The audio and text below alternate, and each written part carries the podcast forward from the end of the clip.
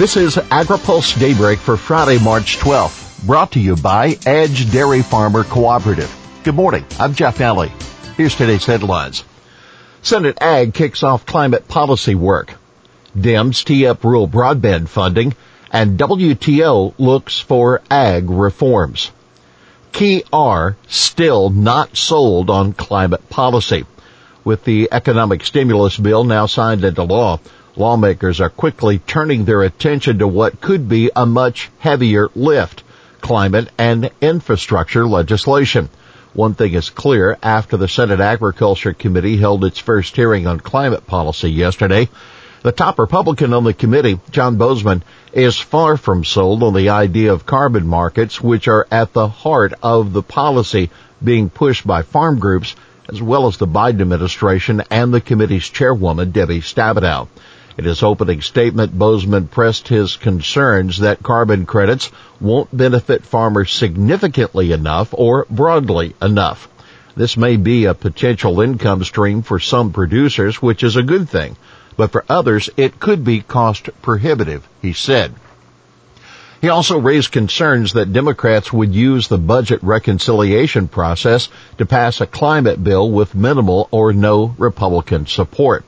And keep in mind, the American Farm Bureau Federation, a founding member of the Food and Agriculture Climate Alliance, has made it clear it won't support a partisan climate bill.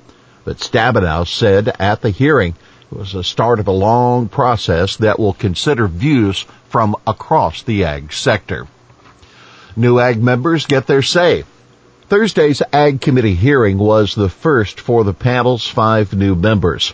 Democrats Cory Booker of New Jersey, Ben Ray Luján of New Mexico, and Raphael Warnock of Georgia, and Republicans Roger Marshall of Kansas and Tommy Tuberville of Alabama. Booker, who has proposed major expansions of conservation programs, said that will be important in getting farmers to adopt climate friendly practices.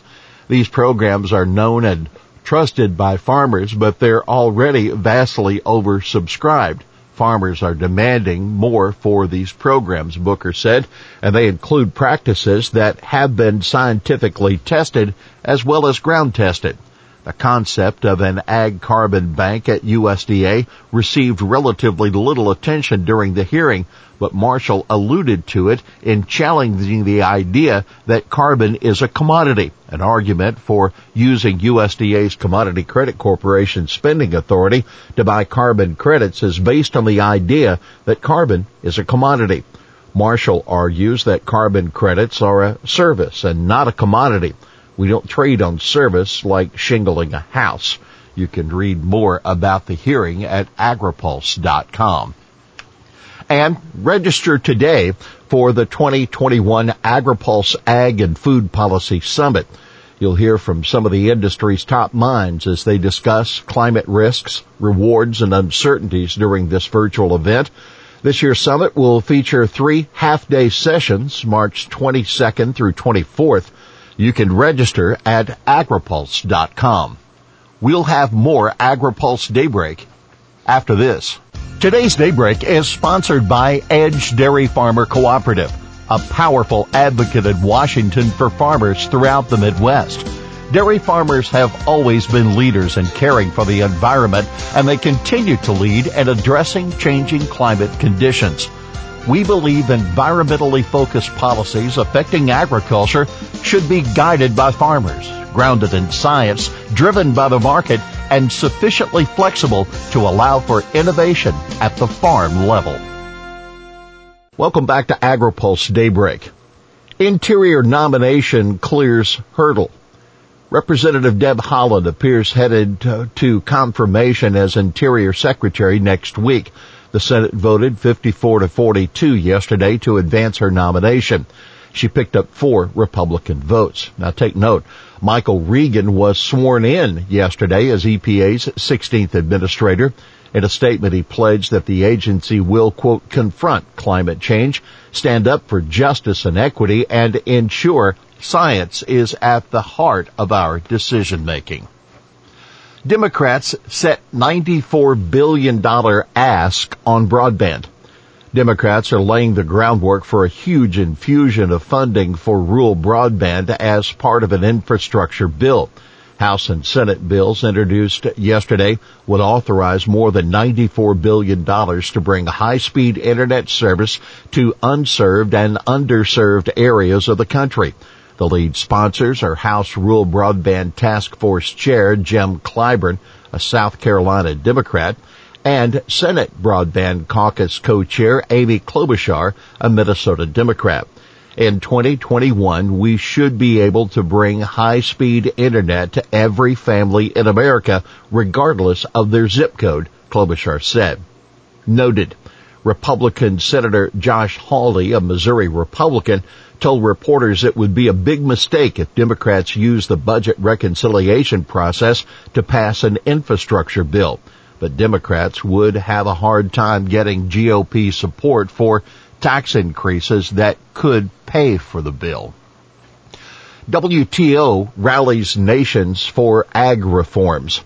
The World Trade Organization has set a date for its 12th ministerial conference on November 29 this year, and the leaders are pushing member countries to come together on significant and attainable reforms such as improving transparency in farm subsidies. Costa Rica's Gloria Abraham Peralta who is heading up WTO ag negotiations, stressed in a meeting this week that she wants to have, quote, a more comprehensive, integrated, high-level negotiating process this summer in preparation for MC12, according to a Geneva official.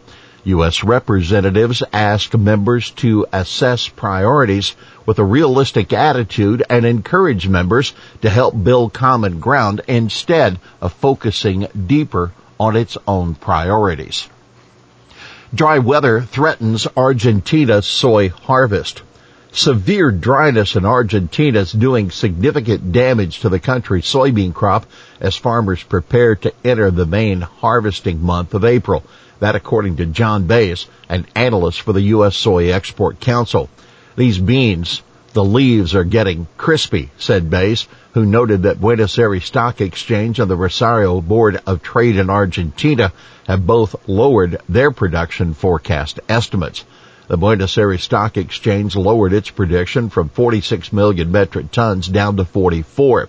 The Rosario Board of Trade cut its forecast from 49 million to 45 million. Baize said there's some chance of rain next week, but the damage has been done.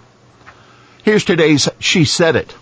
Like other commodities, we need to really be careful about the share of that value that goes to the farmer. Stephanie Smallhouse, president of the Arizona Farm Bureau Federation, telling Senate Ag Committee members that policymakers need to ensure that farmers get a fair share of the value of carbon credits.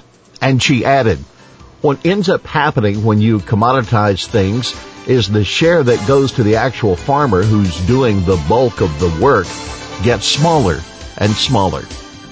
Well, that's Daybreak for this Friday, March 12th. Brought to you by Edge Dairy Farmer Cooperative. For the latest news out of Washington, D.C., visit agripulse.com. For AgriPulse Daybreak, I'm Jeff Nalley.